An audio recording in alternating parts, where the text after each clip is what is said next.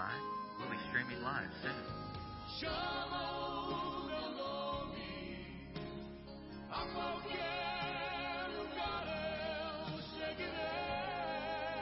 Please stand by. We'll be streaming live soon.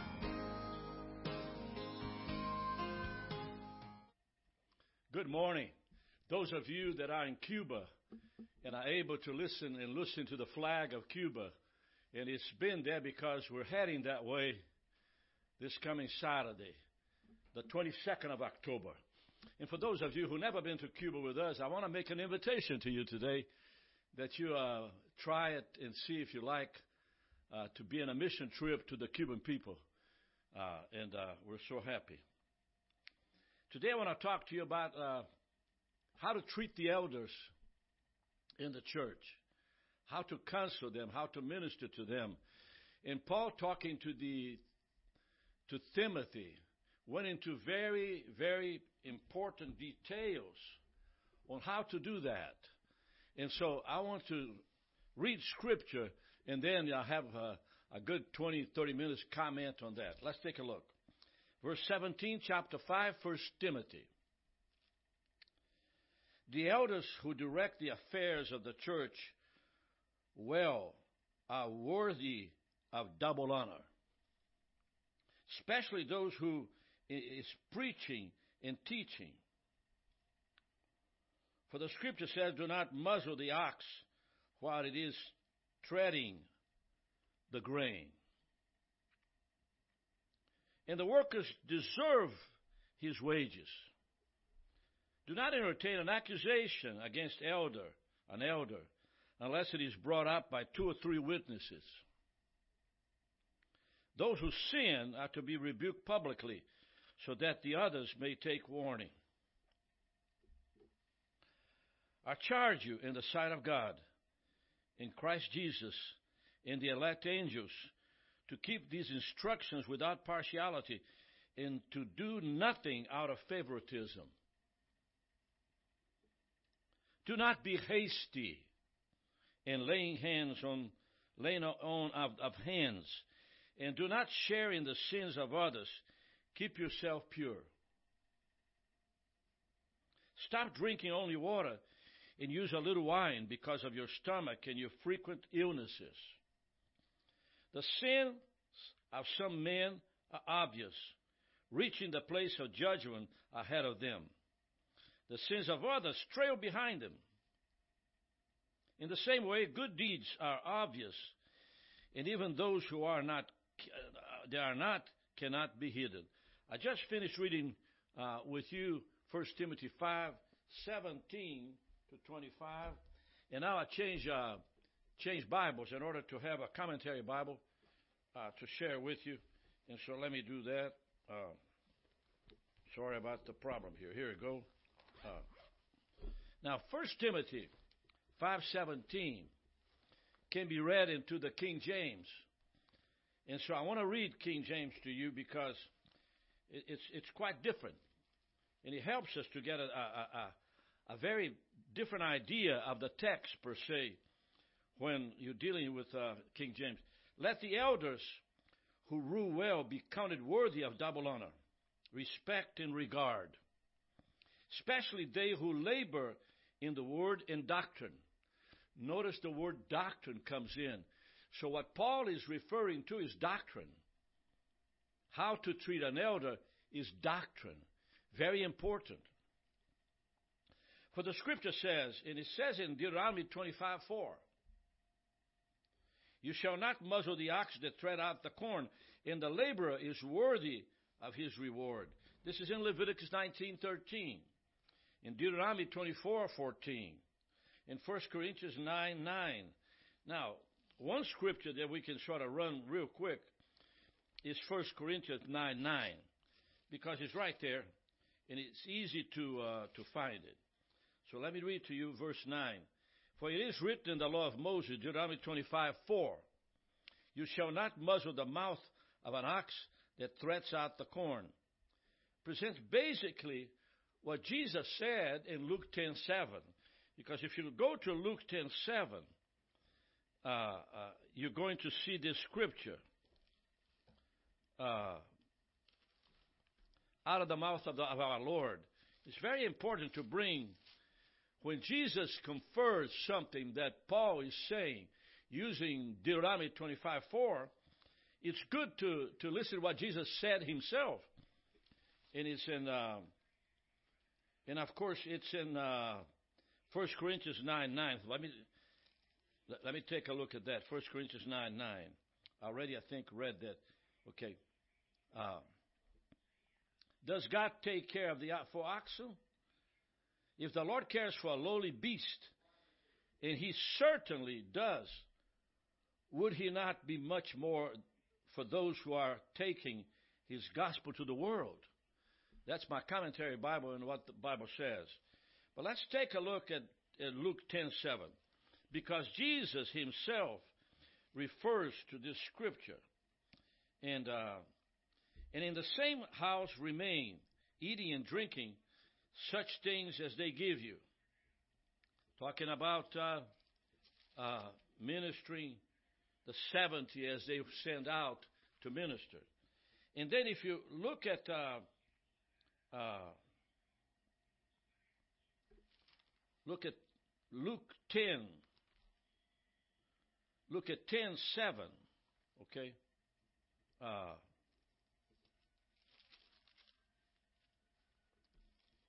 Look at 10:7.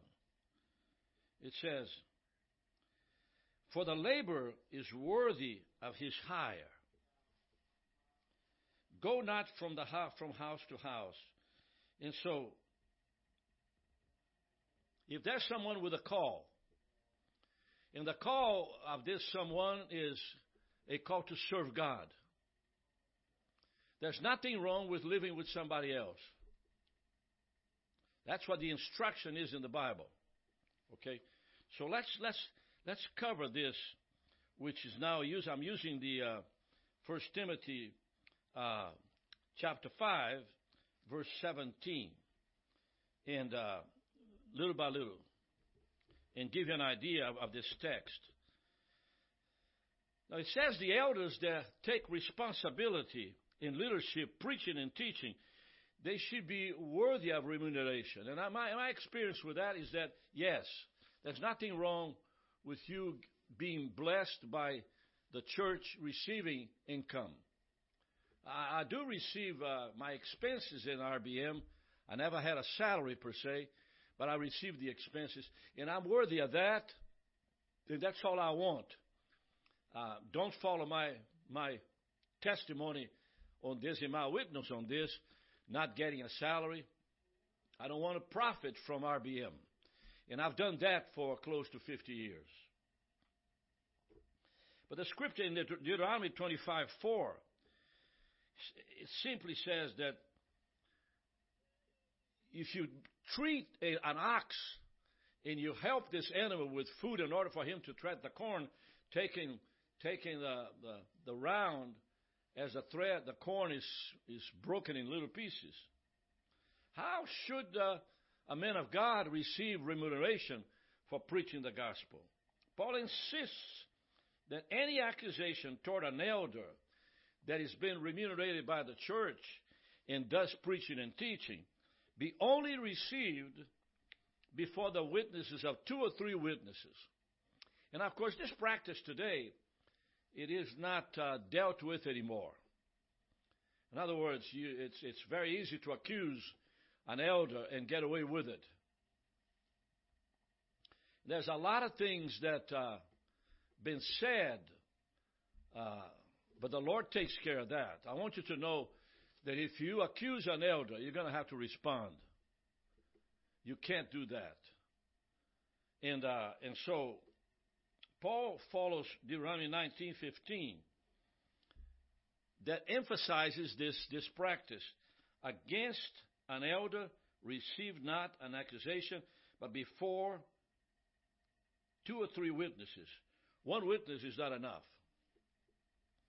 Now in Matthew 18:16, uh, there's an interesting other scripture.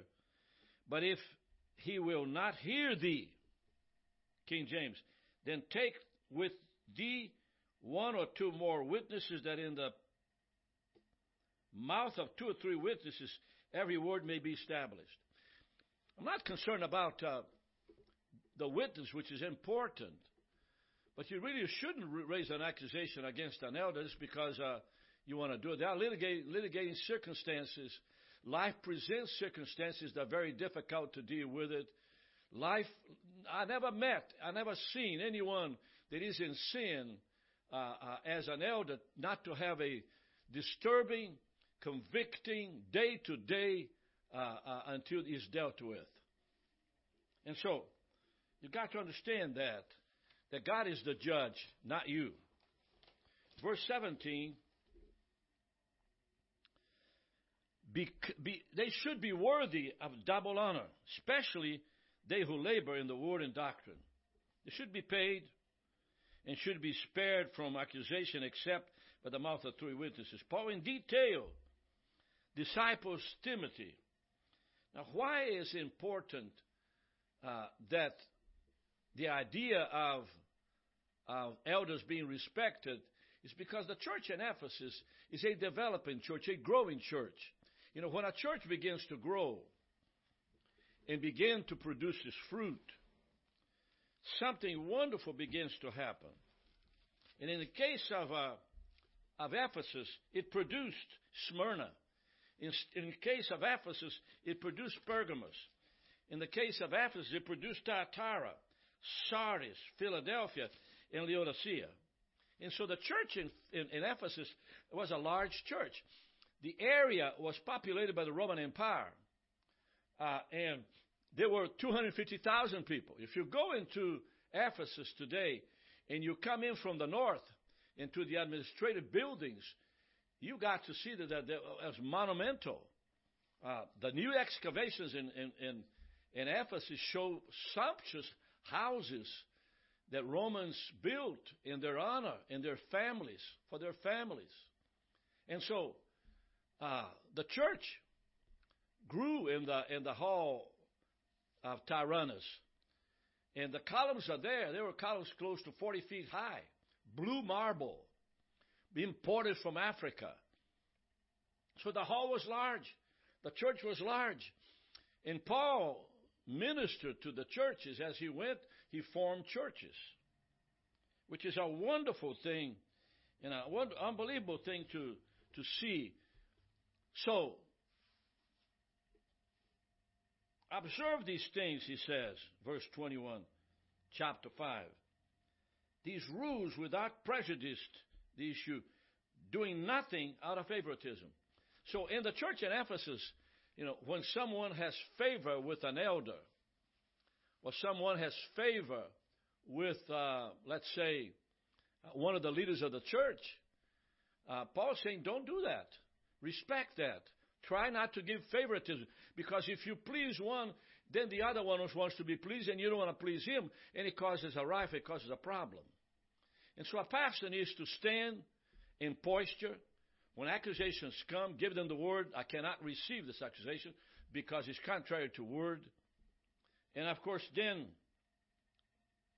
he mentions on chapter 21 I charge thee before God and the Lord Jesus Christ and the elected angels that thou observe these things without preferring or before before another or favoritism before another, doing nothing by partiality. So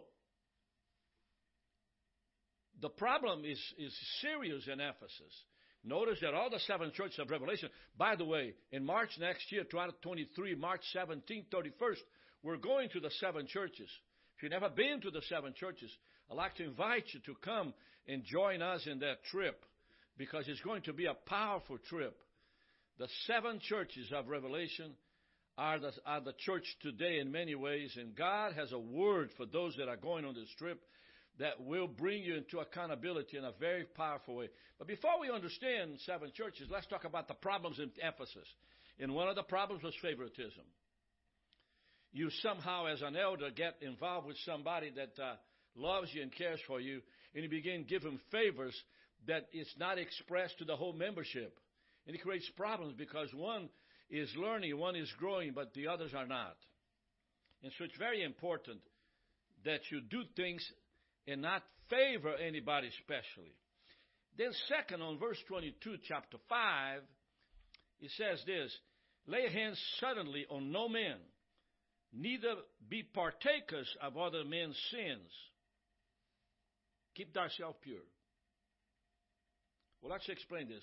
The first part of this verse, part A, lay hands suddenly in no man, has to do with ordination. Because ordination in, in, in 1 Timothy 4.14 was given in, in expressed to my brother uh, uh, Timothy by laying hands. So let me go to uh, again to First Timothy uh, uh, 4:14, and you you will see this. I'll read it to you right now. It says, uh, "Do not neglect your gift, which was given you through a prophetic message when the elders laid hands on you." And so, what I'm, I'm calling your attention to is that laying hands here has to do with ordination.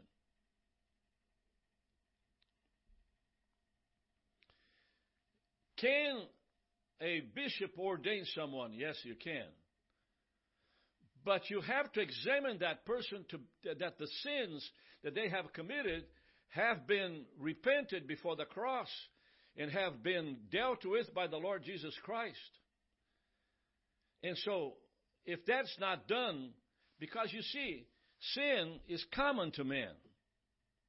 The commonality of sin is very special to the Holy Spirit. There's not a single person listening to me, and especially the ones speaking to you, that have not sinned. We have to overcome sin by forgiveness, by redemption, by, by, by submission, uh, by correction of the Lord. He only corrects those whom He loves. And if you've been corrected right now, if life is not going the way you want it to go, you need to accept your correction. People that have sinned and run away from here to there and there and there and there is simply trying to run away from where God sent them and what in that environment will have to happen so their ministry continues. No ministry, no ministry will survive the lack of repentance. No ministry will survive the lack of repentance. A bishop in the North Georgia area told people to come for communion, for don't need to repent of anything. Now that is making a mockery of the cross. That is that is simply just spitting on the faith of Jesus Christ. It's not possible that you can come before God and and and and, not repent. If we confess our sins, Paul says, 1 John 3 9, if you confess our sins, He's just and faithful to forgive our sins and cleanse us, cleanse us from all unrighteousness. Now, I, you know, I'm an elder. I'm talking about here 70, become now in this January 1st, I'll be 79 uh, uh, years old. It's close to 80.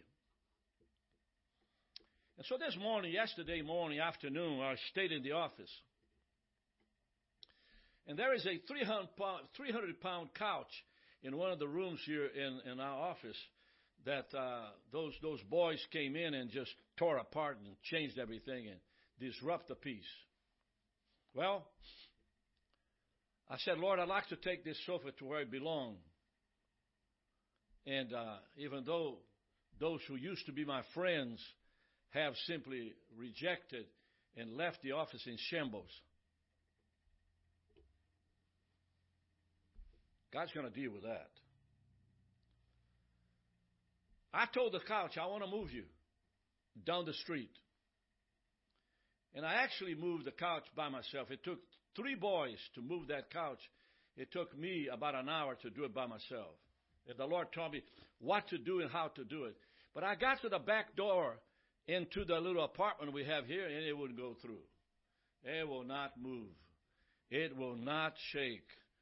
And so I went downstairs, took a glass of water, picked up a bottle of oil, went and anointed the couch, anointed the door, and anointed me. I had to deal with the three things. Me, the couch, and the door. And as I went back again to pull that couch through the door, it moved by itself. It actually moved about, I'd say, a four, four, four feet inside of the room. And the Lord said to me, I can help you to do things that you can't do. So, how do I know that I'm being corrected? How do I know that I am within the will of God? I'm submitting to the people and to the situation that is around me. I have a board and I answer to that board and I answer to God. And, and I'm in contact with the, with the Lord every single day. I'm praying. I'm ministering to the Lord. I'm asking God to correct me. But when you come to communion and you don't ask forgiveness of your sins, then you're contrary to the word. So, so ordination is by the imposition of hands. And then it says, in no, neither be partakers of other men's sins. What do you mean by that? Let's take a look. Go into uh, go into chapter five, verse twenty-two, and to clarify this, because uh, if a person refuses to repent, and approval is given to that person, the preacher giving the approval then becomes a partaker of the sins being committed without repentance. In other words, you have to examine. I, I, was in my father's office in Rio de Janeiro. There was a church of large church, 25,000 members all over the state of Rio de Janeiro. It's a powerful ministry there. Paulo Brito was the pastor. And I remember somebody came to my father with a very large check. And my father looked at the man and says, I can't receive it until you deal with what is behind you. Now, I never seen a pastor not receive a gift. Why did my father did not receive the gift? Is because there were sins unconfessed and unrepented. If you have a sin and you don't repent of your sin, you don't forgive those who trespassed against you. Forgive those who trespass against us. If you haven't done it, you have no ministry. You're going to be locked down. You can run all over the world away from where God sent you until you repent. Until you repent.